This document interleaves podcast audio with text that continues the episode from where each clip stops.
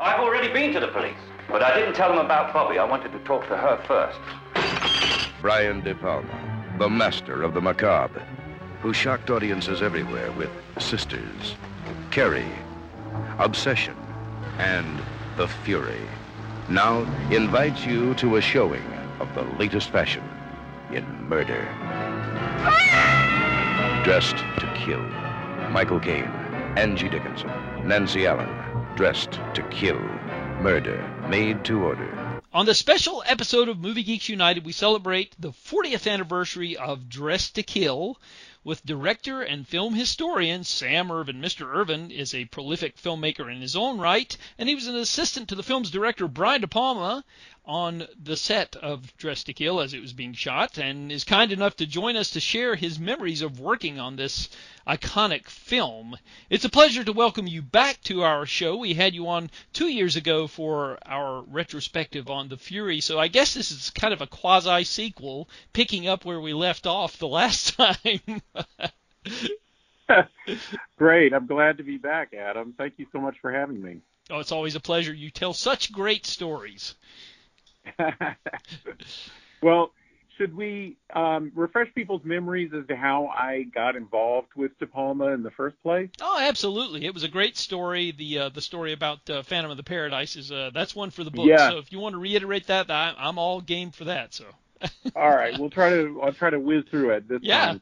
Um, so I was going. I grew up in the Carolinas, actually Asheville, North Carolina, but I went to school at the University of South Carolina in Columbia, and I was going there, and I was a huge Brian De Palma fan. I had seen Sisters, which just blew me away. I was a big Hitchcock fan, so you know all of his Hitchcockian references and the Bernard Herrmann score and everything. Just, just uh, it was just the movie that made me really want to pay attention to De Palma. And then he followed that up with Phantom of the Paradise, which just also blew me away. And I was just like this, you know, I wanted to become a super groupie. And so I decided uh, I was head of the the film committee on campus, and we ran a movie theater. And I decided we're going to do a Brian De Palma Film Festival, and I'm going to see if I can get him to come. And so I called him up. I got a, a casting number out of Hollywood Reporter for a casting office when he was casting Carrie. He and George Lucas were reading Every Kid in Town for Star Wars and Carrie and a joint casting session, probably the most famous casting session in the history of movies. And they put him on the phone. like I couldn't believe it. So I asked Brian if he would come out. I explained what I was doing and he said uh, he he, he was in Los Angeles at the time. He lived in New York. He said, "Listen, I need something at my apartment in New York, and I'm broke. If you can give me the airfare to South Carolina, then to New York for the weekend, and then get me back to L.A., I'll come for the Triangle airfare." And I said, "Done." So he came out, and I took him around to some film classes, and he drew storyboards on the chalkboards and explained how he prepped his movies. It was incredible. And then we showed some of his films like Sisters and Hi Mom and Greetings. And then Saturday night, we were going to do this midnight show of Phantom of the Paradise. We told everybody to come in costume, and Brian was going to judge the best one, and we had prizes. It was sold out. Everybody was just totally jazzed and psyched. And we gave the prizes. He picked the winner. And then we start the movie. And if you recall, it's the uh, Death Records logo is starts to slowly spin on the screen of the dead bird. And there was no sound. I freaked out. I ran up to the projection booth. The sound bulb for the optical soundtrack had burned out and there was no spare and it was saturday night after midnight nothing was open and we had to cancel the screening and send everyone home. And i thought all of the goodwill that i have built up to this moment with de palma just got flushed down the toilet. And um no, because Brian has a bit of a wicked sense of humor, and he thought it was funny, and so uh, he, uh, he li- once I started working for him and everything. The follow um, I, I was the following summer. I was between my junior and senior year, and I knew he was doing The Fury. By then, Carrie had come out and become this huge breakthrough hit of his. If I had gotten to work on Carrie, I I mean that's still to this day my favorite of all the De Palma's films. I so regret that I didn't get to work on that, but I called him up when I heard he was doing The Fury and said, "Listen, I'm on my summer break between my junior and senior year. Can I please come up to Chicago and work on The Fury?" He said, "Yes." I worked as a production assistant and extra, and I also got an assignment from Cinefantastique magazine to do a whole journal on the making of the film, which gave me access to have one-on-one interviews with Kirk Douglas and John Cassavetes and Brian and everybody on that movie. And uh and so Brian saw me as this, you know, not only this super fan groupie, but kind of a go getter. And he um, got in touch with me just as I was about to graduate the following spring. He had been teaching a course at Sarah Lawrence College on screenwriting. They had written a script for home movies, which he wanted to make into a low budget film that summer. And he called me up and said, Hey, I know you're graduating. Do you want to come up and work on this movie? And I said, You bet I will. And I jumped on a plane right after my last exam, did not even bother to go to my graduation ceremony. And I went right up there and I expected I was going to be doing the same thing I did on The Fury, a production assistant, maybe an extra, whatever. And he told me, No, I'm going to have you be the associate producer and production manager. so he basically threw me into the deep end to see if I could swim. And I guess I did an okay job because after that he asked me to stay on with him full time as his um, assistant, and I worked with him on developing a whole bunch of projects, some of which never got off the ground, including Prince of the City. We worked on he worked on that for a year and developing the script with uh, the great playwright David Rabe, and he had gotten De Niro to agree to be in it. And but De Niro had like three or four pictures lined up beforehand, so it was going to be a while till he was available, and the studio didn't want to wait. And the next thing I knew, and Brian knew, Brian walked in one morning to the office and and said, "Have you seen this?" And he throws down the New York Daily News, and Liz Smith, the columnist, had written that Sidney Lumet had just been signed to direct uh, Prince of the City, and with Treat Williams in the lead and that's how Brian found out about it. And lo and behold, Brian's agent was Sue Mengers, huge powerhouse agent, who also represented Sidney Lumet. So she had totally screwed him over. And he, the next call, you know, he said, get Sue Mengers on the phone. And he fired her that instant. And, uh, it was really just a terrible situation. I couldn't believe um, that it happened to him. And um, one of the scenes that uh, that he was, you know, had had very carefully sto- already storyboarded and was really excited about doing was when the lead the lead character in Prince of the City wears a, a microphone under his clothes and goes in to try to um, you know record conversation with the bad guys, and the thing starts to burn his skin with it shorts out and it, it's like sparking and and burning his skin and he has to he has to excuse himself from the meeting and run into a bathroom and rip this thing off before it you know totally singes through his stomach. And he you know brian as sort of a revenge ended up using that whole sequence in blowout um, so it, it, it, didn't go, go entirely to waste. Um, but uh, but eventually uh, he started developing Dressed to Kill, and uh, when he had the script done, this was about it was 1979. Um, early, I would say late spring, early summer, he had finished writing the script, and he was starting to cast it and um, one of my earliest memories of that was he had he gave me a copy of the script and said i want you to take this to jill clayburgh now he had gone to school with Jill Clayburgh. He knew her really well. She had been in uh, The Wedding Party, which was one of Brian's earliest films, about 1969, maybe something like that.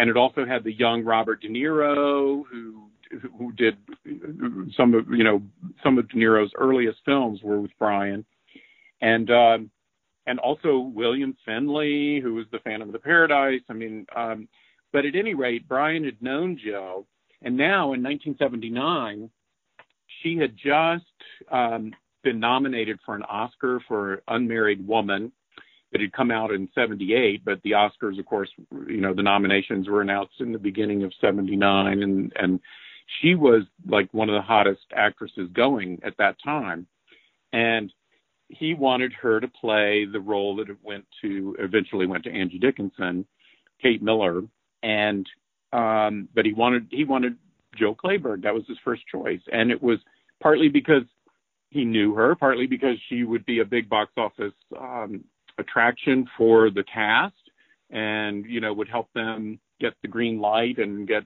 get the picture going because she was such a major star at that point.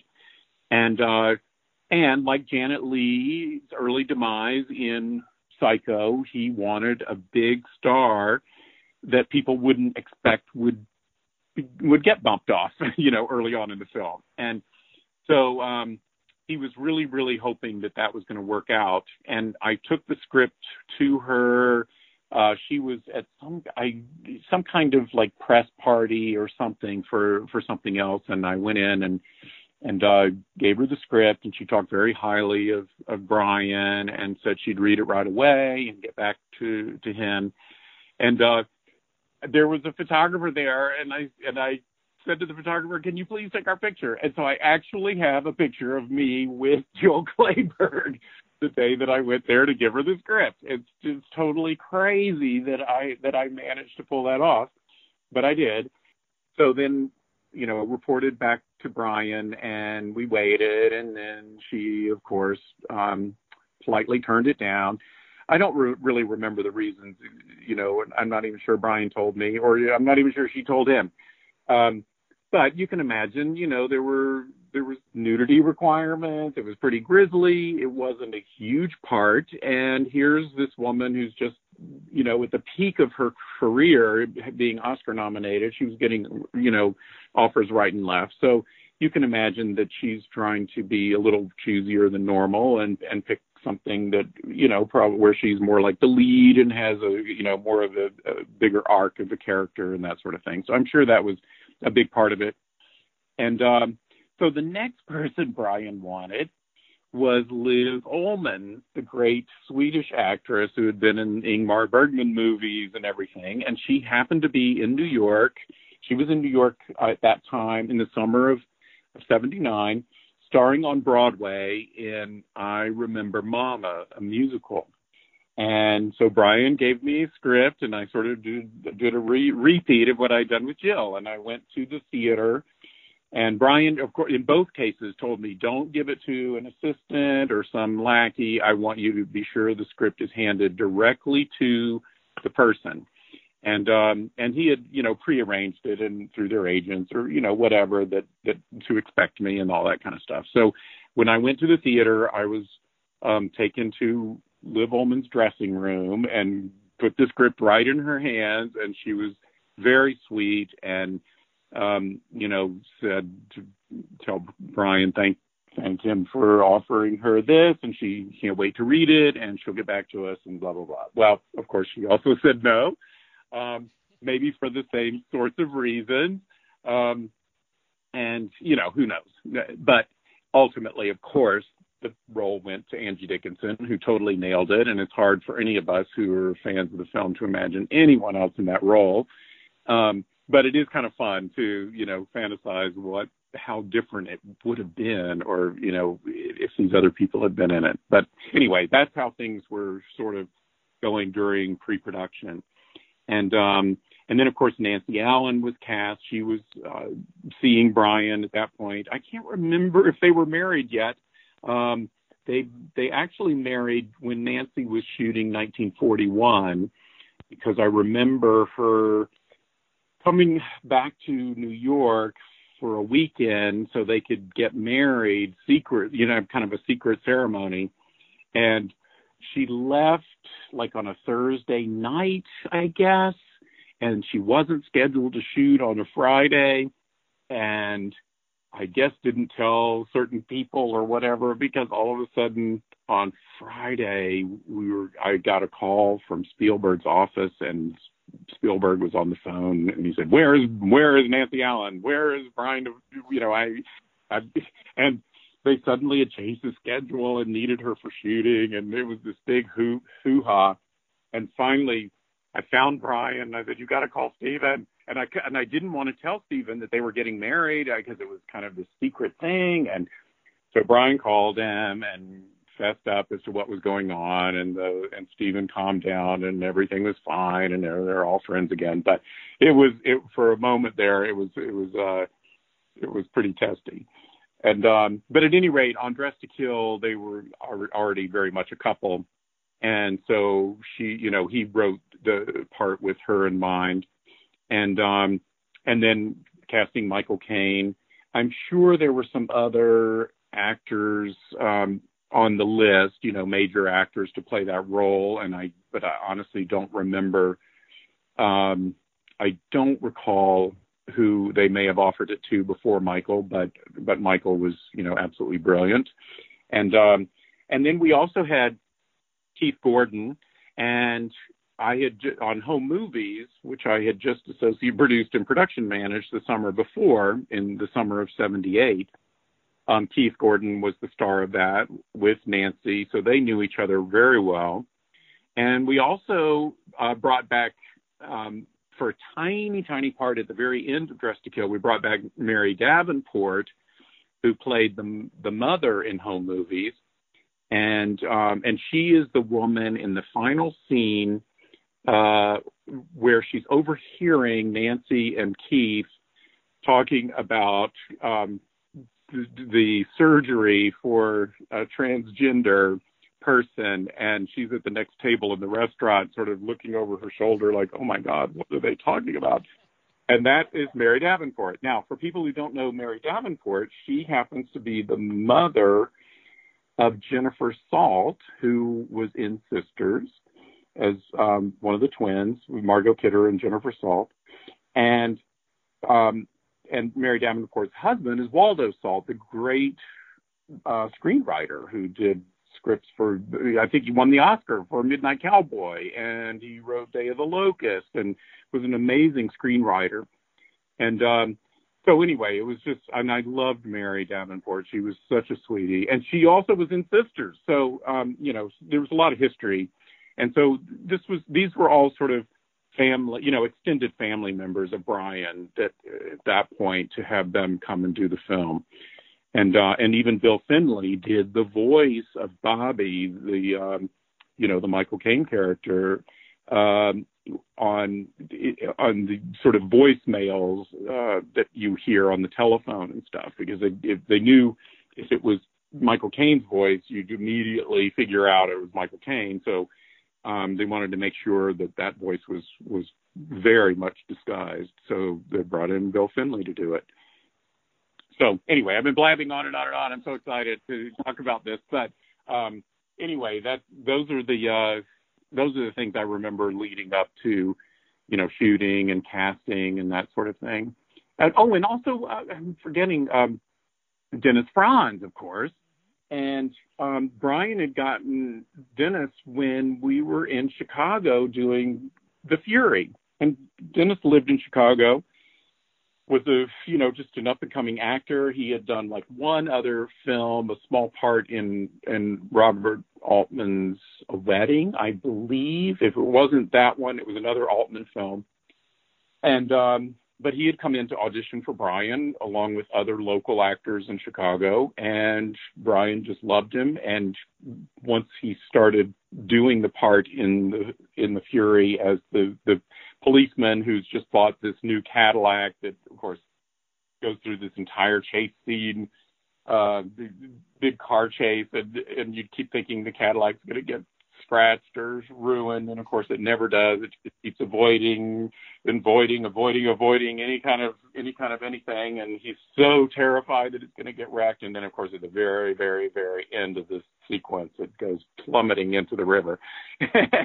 but um, but Brian loved Dennis Franz, and Dennis was such a kick to work with and so much fun. So he, um, you know, brought him back to play the policeman in or the detective, I guess, in um, in Dressed to Kill, and and you know Dennis just got along so well with Nancy and everything that he ended up you know coming back and doing Blowout after that. So you know again it was just a it was a it was a big family affair of of fun people to work with. Yeah, I mean that's uh, it, it is amazing how he or, or it's interesting I should say how he does return to the same actors a lot, and and, and it works out. You know, they they always manage to to give what he what he needs for each one of those films, even though they the faces are familiar. They always seem to bring something different. And yeah, uh, yeah. I think that's you know it's I guess um you know I he he when he realizes that he's found something good, he likes to stick with it. And I know he uses a lot of the same technical collaborators as well, like the editor Paul Hirsch. I know has worked numerous times with him, and Jerry Greenberg uh, did as well, and some of the same cinematographers, yep. uh, Vilmos Zsigmond, of course, and uh, quite a few others. That so yeah, I I, yeah. I noticed that's a recurring thing for him. It, it, it is. And this, this film, um, it's funny you mentioned the DP and the editor. This film, it, it, it just was an odd situation because he wanted uh, Vilmos Zsigmond to shoot it, and Vilmos was not available. Um, and so he ended up with uh, with Ralph Bode, who had done Coal Miner's Daughter and some other great things, and he was very capable and very good cinematographer. But it was the first time working with Brian, and so it took a bit for them to, you know, figure out a working style together. And um, and I think that you know Brian really wanted um, Vilmos, who had of course done Obsession and had and would later do Blowout.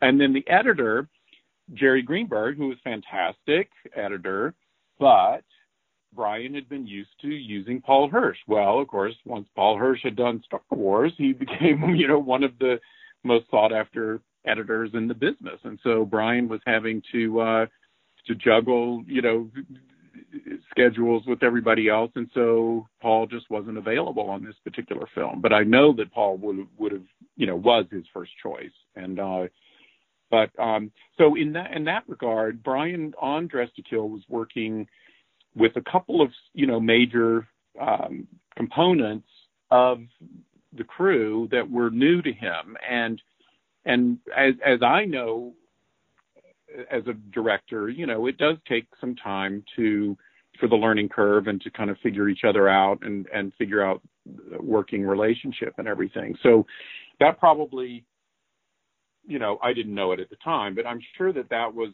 you know, a little bit daunting and a little bit disappointing for Brian to have to, um, you know, go through that. But on the other hand, it introduced some different colors and that maybe wouldn't have come if he had worked with the exact same people again. So, you know, who knows? It, it certainly, um, the movie speaks for itself. And I think it's, it's such a great film. And, um, I don't think he suffered in any way by having, um, you know, these different people in those positions. Now, the music, of course, uh, was Pino Donaggio, who Brian had used on Carrie and on home movies I had gotten to meet Pino on home movies, and um, he barely knew English. He had to have a um, a an interpreter with him when we brought him to New York to look at the cut of home movies and everything. But Brian has some, you know, Italian blood in him, and he knew a little bit of Italian, and so they were able to communicate pretty easily. And uh, and so he wanted him again. Now Brian had originally discovered Pino because of Pino's score for Don't Look Now, the Nicholas Roeg film with Julie Christie and Donald Sutherland that was so incredible. and such an amazing, amazing score. And so um, that's why Brian wanted Pino to do Carrie. In fact, um, I was told later that the some of the temp music that Brian and Paul Hirsch had put into Carrie when they were temp scoring it was was some of the cues from from Don't Look Now. And uh and even that moment when the when the blood comes when the blood is dumped on Carrie that that big you know I don't know what you call it where all the strings just go like that.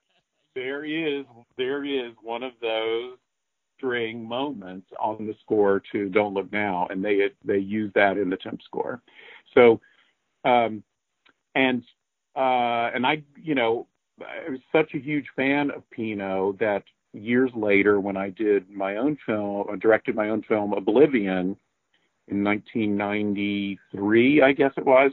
It was a sci-fi western with with Julie Newmar, George Takei, and a whole bunch of people.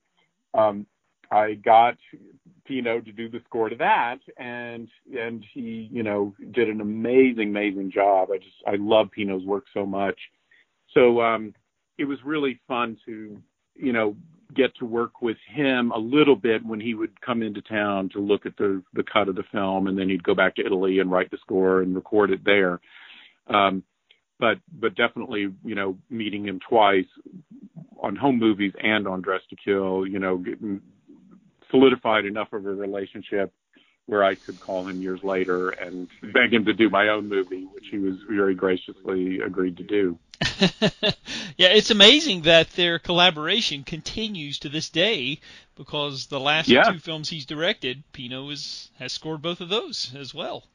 So yeah, it, yeah. it continues on, and uh, hopefully we'll it, continue on to another film if uh, if that happens. And I hope that he gets another one out there because I think the last two films he's made have been compromised to some degree, uh, especially the last one. Uh, I'm not sure about Passion. It seems like that. I don't think there were too many compromises on that one, but I think this, this last film was not exactly what he had in, intended from what I've read, and and so I hope he gets another shot at it. To, without having to do the compromises that he had to do with this last one. So anyway, that's a whole other story, I guess. Yeah.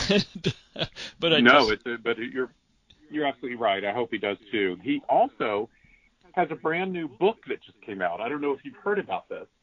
It's um, a, a new novel.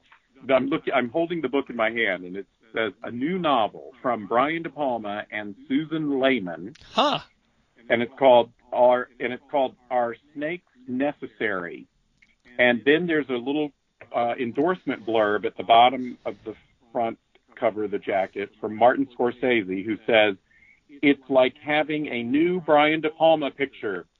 And it's got some very cool 50s pulp novel artwork on the front of this sexy woman holding a knife, and there's a big knife with a uh, reflection of a guy screaming and the knife and uh and you know it just it looks like it's going to be a lot of fun. And um so i'm looking forward to reading that. And it literally came out like uh, like a week ago.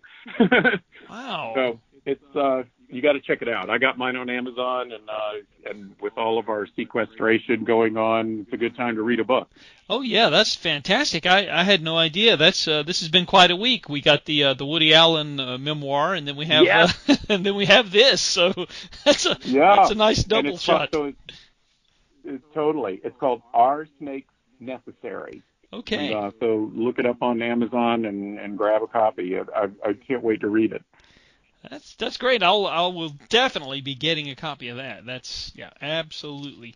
Well, yeah, I, I was gonna you know get some uh, maybe your take on some production stories when you were actually in the Yeah. shooting process. If you have any specific memories of of that, and I'm sure you probably do.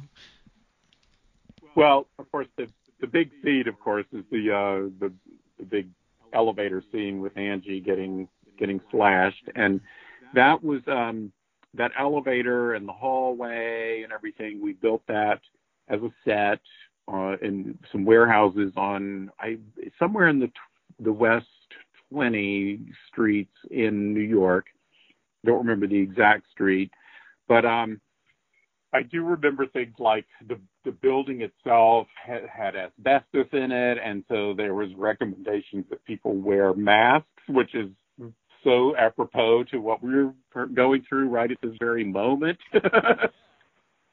and and I remember that most, you know, because asbestos back then had, had been determined to be cancer causing uh, with long term exposure and that sort of thing. And so most people on the film didn't really didn't worry about it or do much about it. But I do remember there was a guy on the camera crew who was always wearing a mask, and he was probably the smart one. But uh, but you know, we weren't there that many days where I thought, I didn't think the exposure would have been too terrible.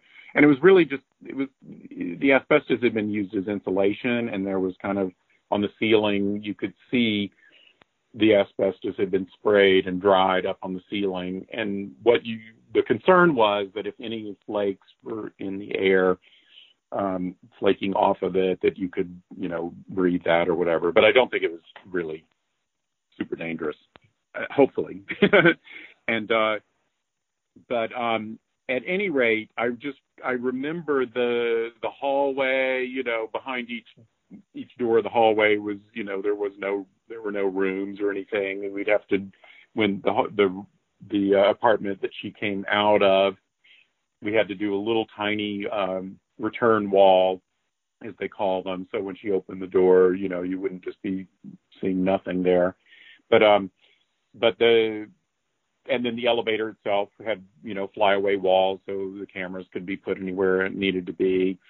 And uh, and if you recall, there's a the, the hallway L's off to the side where there's a um, doorway to the, the um, fire stairs, and there's a little window on the doorway and all that kind of stuff. And you know, so all that was was part of the set that was that was created and built.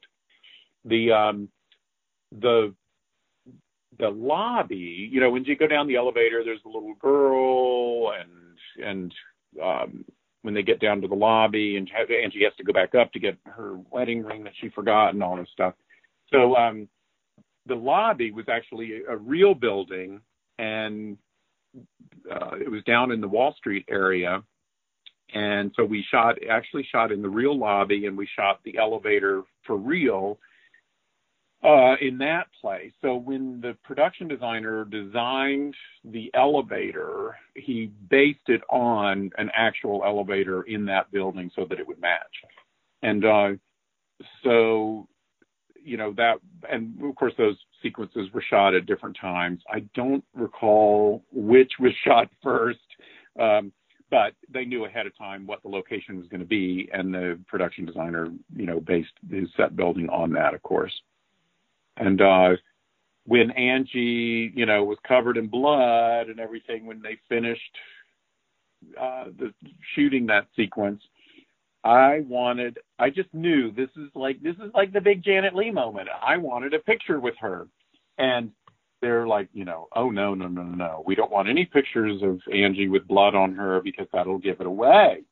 And um, so I convinced the, you know, their, the continuity person and the wardrobe people would take Polaroids of the wardrobe and for continuity purposes.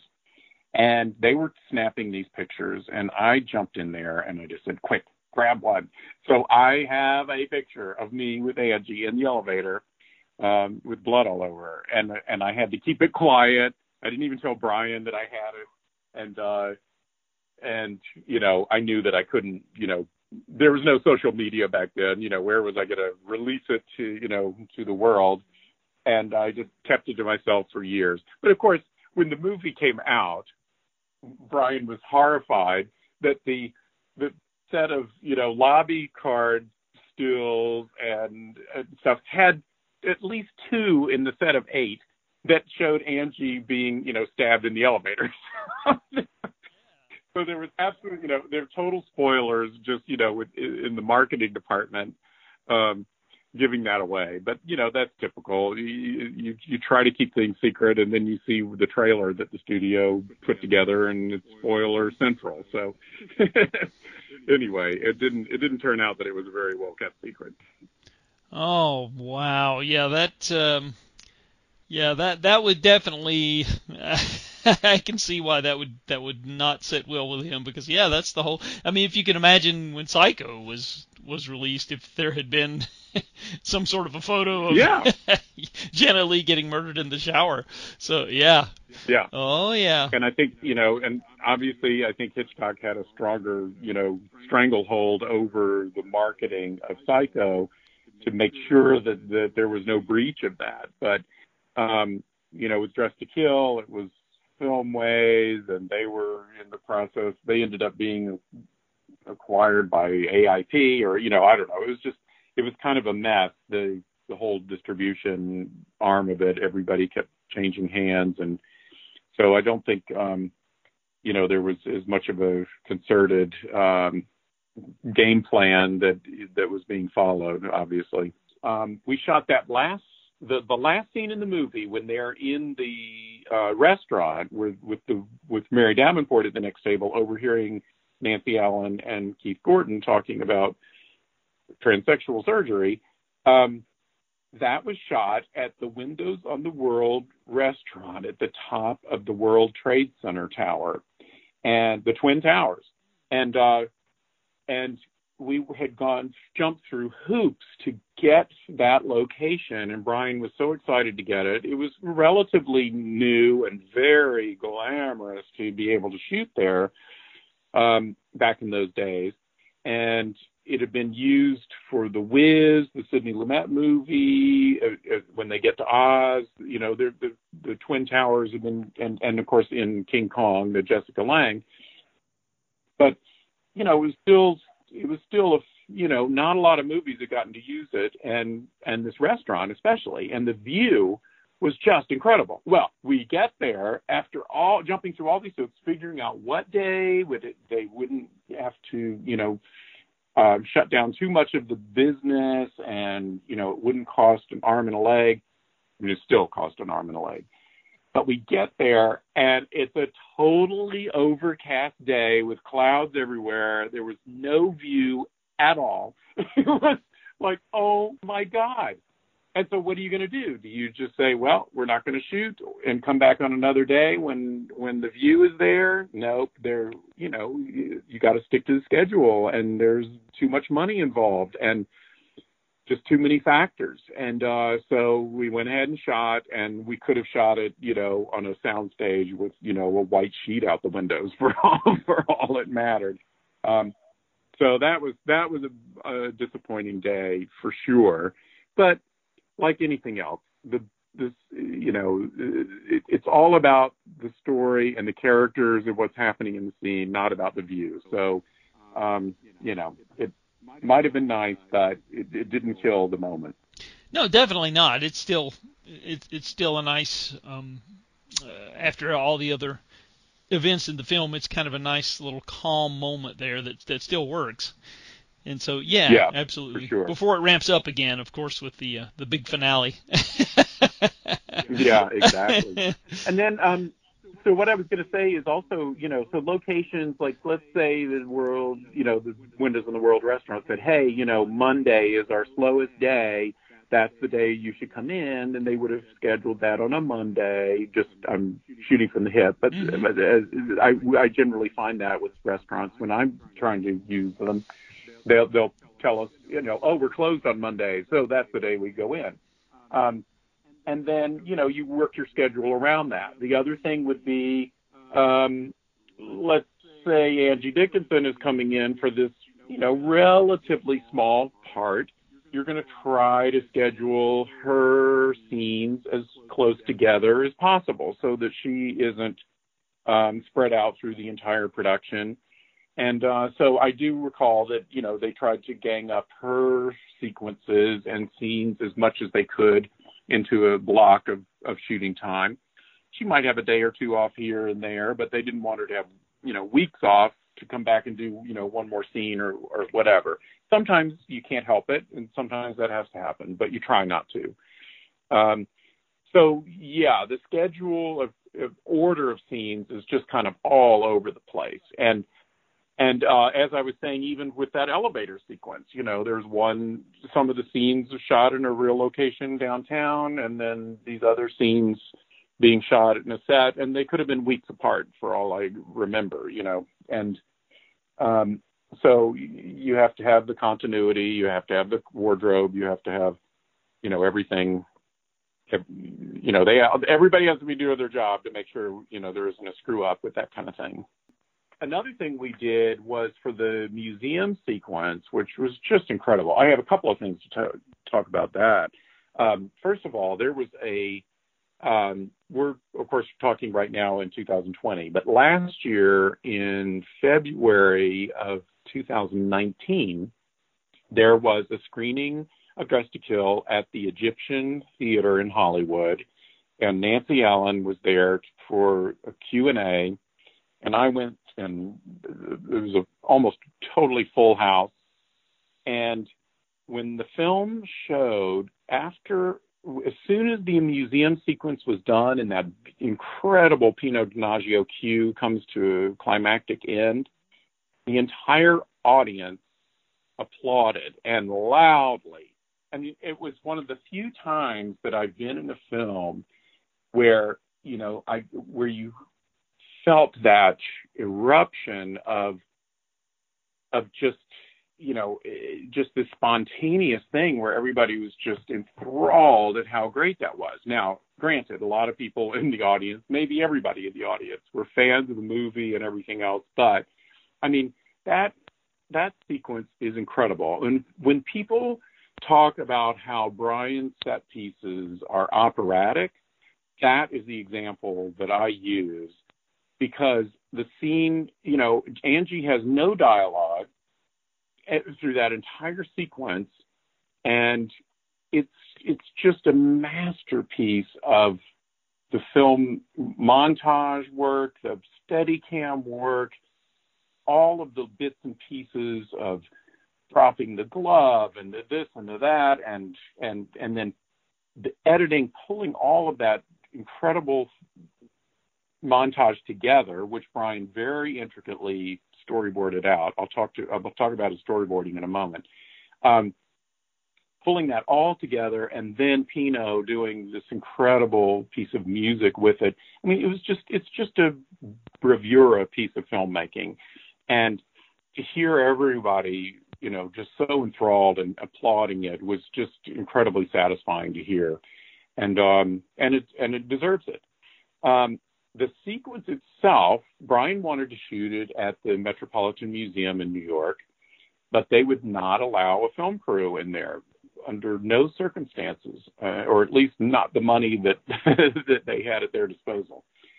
And so, but they would let us shoot out front. So we did shoot the the front, the exterior scenes uh, when Angie comes out and gets into the cab and and all of that, and we see Bobby pick up the drop glove. You know, she tosses the glove aside, and and then we see Bobby pick up the glove. Um, so all of that was shot at the Metropolitan Museum in New York, but everything you see inside was shot in Philadelphia at the museum there. Uh, the big museum, I forget the exact name of it, but it's the one with the Rocky steps where he, you know, where Rocky runs up the steps, gonna fly now, and there's a Sylvester Stallone big statue out front of the of the museum. None of which, of course, we showed. It was only the interior, but um, it was kind of fun to go to that location. And I remember going down there. Um, we were right. We took a train from Penn Station, and I Brian, you know, had a bunch of bags and shoulder bags and this and that, and I was kind of being the valet carrying all this stuff. And Nancy came with him, and even though she had no scenes in the museum, but she was there uh, with him for it and, and watched a lot of the shooting. And uh, but when we arrived at at, at the train station in Philadelphia, Brian just he was so excited. He just like jumped off the train, not carrying anything, and I'm scrambling to get all the bags that I've got literally like 10 bags hanging off my shoulders and everything.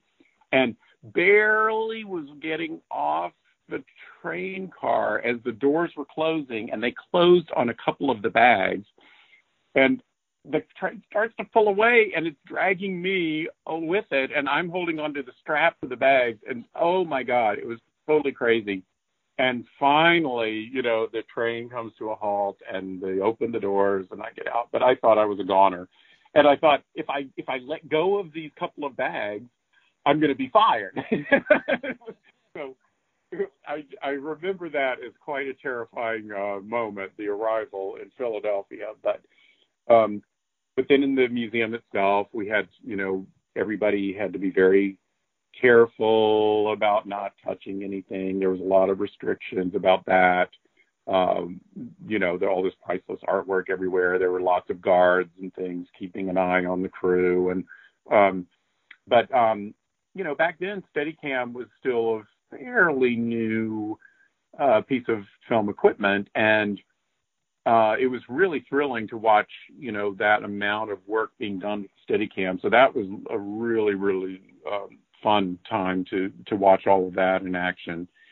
And uh, so that, you know, working, you know, just just seeing that whole thing come together was was incredible. Now the way Brian storyboards his films at his office at uh, back then it was at 25 Fifth Avenue. It was an a, an apartment that he had had until he started making better money, and then he bought a, a fabulous palatial um, condominium or whatever at uh, at One Fifth Avenue, just down the street, a couple blocks. But uh, he kept the old apartment and turned it into his office. So I had one of the bedrooms was my office. It was no longer a bedroom. It had a lot of file cabinets and my desk. And the other bedroom he had turned into his office with his desk. And uh, but in the living room, he had put cork boards up on the walls all all around the living room. And on that cork board, he would tack up uh, little, he got blank business card size cards. And on each of those cards, he would do little stick figure drawings uh, to storyboard out the sequences, and then he would he would tack them up in vertical rows. So scene one, you'd start, uh, you know, on the left side of the wall, and you'd have a strip of however many cards it would take for him to to illustrate the different shots in that sequence. And then the next row right next to it uh, would be scene two. And so some scenes would be very long, might even take two columns of, of cards. And uh, other short scenes would just be a, a handful of cards. And my, part of my job was to very carefully take the cards down um, write code numbers on the back so I knew exactly, you know, okay, this is row one, card 17, and uh, and then zero put lay them out on the Xerox machine so that I we could Xerox the storyboards in order to hand out to uh, the crew members that needed to see it, production designer, cinematographer, whatever. And then once I Xeroxed them, then I had to, you know, of course, pin them back up on the walls. And uh, but but the incredible thing of you know being involved in that is that I could really, really, you know, look at them in detail and uh, and see the revisions that he would make or um, you know whatever. And and if there was something that didn't make sense to me, very often uh, crew members would come to me and say, "Hey, what I I don't quite understand this this shot here or whatever." I kind of had to know, so I would be constantly asking Brian, "Now, is it is this what you mean here?" And he would say yes or no, and um, so it was it was an incredible learning experience for me to be that involved in his headspace when he was prepping the film ahead of time. And of course, all this was done in pre-production, as as Hitchcock would have done as well, um, of just planning out these sequences and uh, from a visual standpoint, and then sometimes before the location was even picked. Uh, and, and if if picking the location required alterations or Brian touring the location suddenly gave him, oh my God, we could actually do this, or we could get a camera over here and do an overhead shot, or whatever. he would make adjustments and changes to the storyboards as we went along. And uh, so it was it was just inc- incredible to watch him at work with that, and and it's certainly something that I took to heart as as a director myself, and and how I prep my films. I I'm not Brian wasn't a great artist. you know, they, these were very crude stick figures. Um, I don't. I I actually adapted it in a different way. I I shot list my films very much in detail. Um, I felt like some there were sometimes it was very hard to understand some of the some of these still frame drawings when the camera was going to be moving so much, you know, because there's no movement in a in a freeze frame. And so he would he would draw arrows to the direction, let's say the, a steady cam shot or a dolly shot or a crane shot would be moving and stuff. And I I just found that since I'm not an artist and there were so many times when arrows were necessary and it was it had to it would have to be explained anyway to somebody else so they understand what you were talking about. I just do very detailed shot lists where I will write out. I'll just say, you know, the camera is going to start in a close up and the camera is going to move back and pan over to the other guy, you know, or whatever. And so I just write it out. But the principle of, you know, doing all of that in pre-production and having very specifically thought it out visually is something that I very much uh, took to heart from my studying Hitchcock in film school and seeing it in action with De Palma on these films. And um, so, you know, that is something that I use to this day for sure. Yeah, it's it's funny you you mentioned that because I had spoken with William Katt, uh, who starred in Carrie, of course, several years back, and he said something very similar. He had gone over to uh, De Palma's apartment in the pre-production phase of Carrie, and he said they were all up on cork boards, all of the the storyboarded sequences from the film, and he said he, he was very well prepared before they ever shot one frame of the film. So yeah, that's that's that's an interesting method to his, uh, his working method that he had, and it, uh, it yeah it certainly comes through on the you know all the prep comes through in the end product. That's for sure. You can see it on the screen. Yeah for sure. There's no question. And and Brian would love, you know, when people I don't know that he did it with every actor, but if he sensed that an actor was engaged in that kind of thing and it would help them, he would bring them, you know, he'd set up a meeting and have them come to the office so he could give them the basically the tour of the movie, you know. Mm-hmm.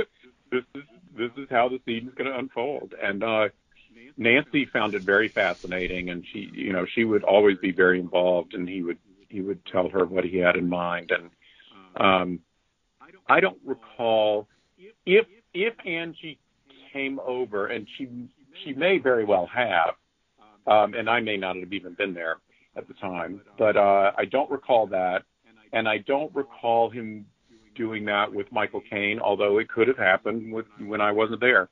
But uh, Keith Gordon, who of course later became a director in his own right, he was fascinated to see all that kind of stuff. So he, you know, he was very much there, mm-hmm. and and Brian would gleefully, take, you know, give him the tour through all of the shots, and um, you know, so it, it just depended, I think, on on the actor and how engaged they would be in wanting to know that kind of stuff. Right, sure, that totally makes sense. Uh, were were you involved at all in any of the shooting of the uh, famous shower sequence at the begin that opens the film, or with the uh... oh yeah, oh yeah, I was there. Uh, it was it was quite interesting. Um, and uh, Angie did full frontal nudity and some of the very wide head to toe shots. Interesting. All of the closer, tighter shots, and certainly all of the inserts where you don't see her face um, those were a body double. Now, Brian interviewed a number of women for to find the body double, and um, I remember we his, he had his trailer out. At, I think we were maybe at that warehouse studio when uh, where the elevator set was was constructed. I just remember his camper, you know, where his his dressing room trailer and this was one of the days when you know several, maybe three or four or five women were sent over by the casting agent to interview with Brian for the body double, and they would I would usher them in one at a time, and Brian would interview them, and and uh, I'm assuming they would have to disrobe, and Brian would decide if they would be a, a viable match. The girl that ended up getting it, um, her, uh, well, I, I guess just say it. Her pubic hair was not the color that Brian wanted and he wanted it to be blonder because this was Angie Dickinson by after all. And so I do remember that they had to ask her if she would bleach out her pubic hair for the for the role.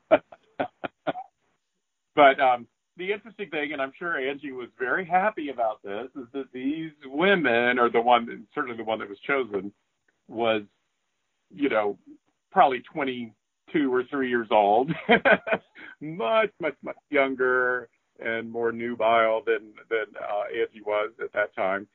And uh, so, you know, I mean, it's interesting. I, you know, there are times when I'm like, just that does this really match? but it's a it's a it's a movie. You know, let's not. It's not a documentary. So um, you know, Brian definitely uh, romanticized the, uh, the those inserts quite a bit, and um, it was uh, the I, I don't I don't remember the girl's name, but I know that she had appeared in Playboy, you know, and probably done a centerfold or some kind of spread, and you know had done nudity before, and they knew that she was going to be comfortable with that. Um, it's interesting that the one thing that I have taken with me to when it comes to nudity in my own movies, um, you know, I've just thought, gosh, that's that's a tricky situation to have somebody come and and actually disrobe, you know, for auditioning for that kind of thing. And of course, you know, this is back in the 70s. There nobody was thinking about the Me Too movement or anything like that. Um, uh, but you know, if something had happened where the girl said one thing and Brian said another thing. It's a he said, she said, you know, it's just, I, I thought, I do remember thinking at the time that this could have easily gotten ugly if, if somebody wanted to make up some story or, you know, whatever. And, and I just thought, you know, I don't ever want to be in a position where, um, where that something like that could end up happening. And so when I uh, when I was doing a series called Dante's Cove, we had a lot of um, full frontal male nudity and things like that in it. And um, I just made sure that when we were going to audition people, we did two things. I made sure that I had a female casting director in the room with me, and we told the person ahead of time that um, we do want to see what your body is like because that's what you're being hired for especially in you know these, these small roles where it was it was strictly you know someone to appear naked as an extra or whatever um, so what we're asking is when you come to and we told them ahead of time when you come to audition bring a, a selfie photo a current one of you naked and then as, when you come in to audition we'll talk to you tell you what is expected and everything. And if we're uh, if we're pretty sure that we want to hire you, then you can show us briefly the picture on your cell phone. Of course, you know we didn't have cell phones back in '79, but we did when uh, when we were doing this in the in the 2000s. And then we don't have possession of the photo. We, you know, you, you so the person would just show it to me and the casting director for two seconds, and then they would take the phone away, and then that would be it. And um, and it, so you know, it, I, I felt like we came up with a system that was that worked quite well, and the people were much more comfortable, and um, you know, and we never had any problems. So, but it was definitely thinking about that situation with Dressed to Kill that that got me thinking. You know, I want to make sure that we don't put ourselves in a compromising position of of you know having to deny that something happened in this audition setting that you know whatever but um but I, you know, that was that was an interesting situation, and you know, it all, all went fine, and there was no problems. But it did occur to me that there, you know, could have been a problem. One of the other big scenes was when he, when uh, Keith Gordon is outside the window, and it's raining. That stormy, rainy night outside the uh, Michael Caine's office, Mm-hmm. and all of that rain had to be created with rain towers and everything else. And we were shooting outside of a real brownstone for the exteriors in New York. And that was an incredibly crazily difficult sequence to do. To, to and if you recall the rain is not just coming down a little bit. It is just pouring down rain yeah, just buckets. And poor Keith Gordon, you know, take after take after take, and just, soaking wet, and just a total nightmare. And that was really crazy. And um, but it was something. I mean, they, you know, it it was all with these these giant. They they call them rain towers, but they're just you know a, a pipe that goes way up in the air and then has a sprinkler on the top to spray it out. And they had probably at least a dozen of those um, and then you know hooked up to a fire hydrant, and we had to have people there from the fire department working that, and we had you know it was it was a big big deal, and uh, and between takes, you know there'd be so much water everywhere that that would they'd have to come and sweep away water that was collecting, and where Keith Gordon had to stand by the window, and it was crazy. It was very crazy, and then for the interior of Michael Caine's office, that was create that was built on the the set, the same building that um where we did the elevator set. And so for the interior, uh, when they have shots from the inside looking out the window, um, some of that, you know, we had to create rain in the studio itself, but they also we got inside the real apartment when we were on that street to set up a couple shots where when there'd be a big lightning flash and you'd see Keith Gordon looking into the window, but the camera would be inside the window looking out. They wanted to have the depth to see that there was a street behind him and all of that. So there was a couple of close-up shots of him at, through the window where the camera was just taken inside a real apartment, inside a real window and looking out. So it was again a you know piecing together the real location and the set to uh, to make it all sell that it was one location. Oh, they did a very convincing job. You you can you can not tell unless you know. That's for sure. Yeah, no, it's it's pretty seamless. It's very seamless. Yeah. And then one of the other interesting things is that Brian was very worried that if you recognized uh, Michael Caine in drag, then the whole the whole whodunit aspect of the film is just completely ruined. Mm-hmm. And so he did not want Michael Caine to play Bobby in any of the scenes until the very end when he, when he is revealed to be the, the transvestite. Right. And um, so he so we ended up uh, Brian ended up getting an actress named Susanna Clemm to play that character, and she also played in the movie a, a policewoman. Um, so you can actually see what she looked like in the in the police scenes, but when she's in drag as Bobby, they have they did add an appliance nose to her, and the nose was based was was cast off of Michael Caine's actual nose. So she kind of had Michael Caine's nose and the big glasses, Yeah. the big dark glasses, but but everything else was her. So it was it was you know a bit of a cheat, but um, a necessary one to make sure that that that reveal was going to you know be startling. Um, before we sign off here, I wanted to give you an opportunity to talk about uh, upcoming projects. I know some things are probably up in the air with us being under the the pandemic situation, but I know that you've recently contributed a commentary to a release that just hit the market in the last couple of weeks, Frankenstein: The True Story. Yes. And you're such a knowledgeable. Yes, I will. I, I do want to talk about that. Um, I saw uh, Frankenstein: The True Story was a two-part NBC TV miniseries from 1973, made by Universal, with an all-star cast. I saw it when I was 17 years old when it first aired in 1973, and I fell in love with it.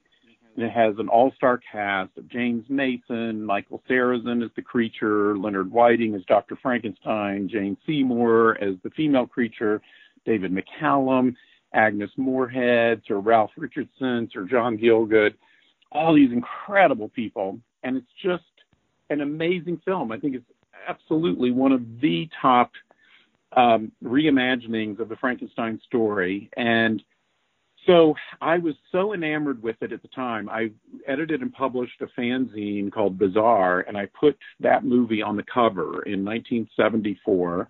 And as a high school graduation present, I got my parents to send me to England, and I interviewed Jane Seymour way back then and other people involved in the film. And then about 43 or 4 years later, the editor of Little Shoppe of Horrors magazine knew that I was a big fan of that movie and asked if I wanted to write an expanded making of study of it for that magazine. And I said, yes, but it has to be the entire magazine because I have so much stuff to talk about and, and so many things to do. So he let me edit the entire magazine, guest edit the whole thing, and write it about the making of the film. It's a 120 page magazine with 400 photographs. It's like a book. And, uh, and I got Anne Rice to write the foreword because uh, it was the movie that inspired her to write Interview with the Vampire, which started her whole literary career. Um, anyway, I ended up winning the Rondo Award for Best Article of the Year, and I, I was the proudest fanboy in the entire universe.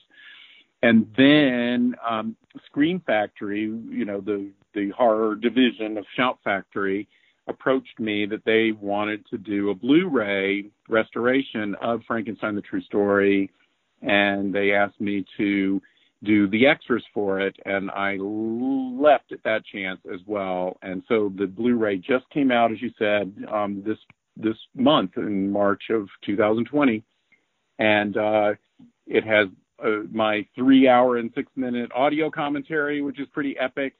And I did on-camera interviews with Jane Seymour and Leonard Whiting. I went over to London to, to do him and the co-screenwriter Don Bachardy.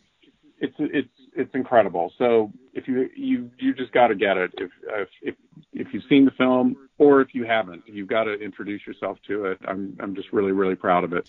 Yeah, it, it's it's terrific that they're giving some some love to this film and putting it out there in such a um, yeah, but you can get it through Amazon or or Shout Factory's website. You can get I've signed copies um, at for Dark Delicacies to sell on their website.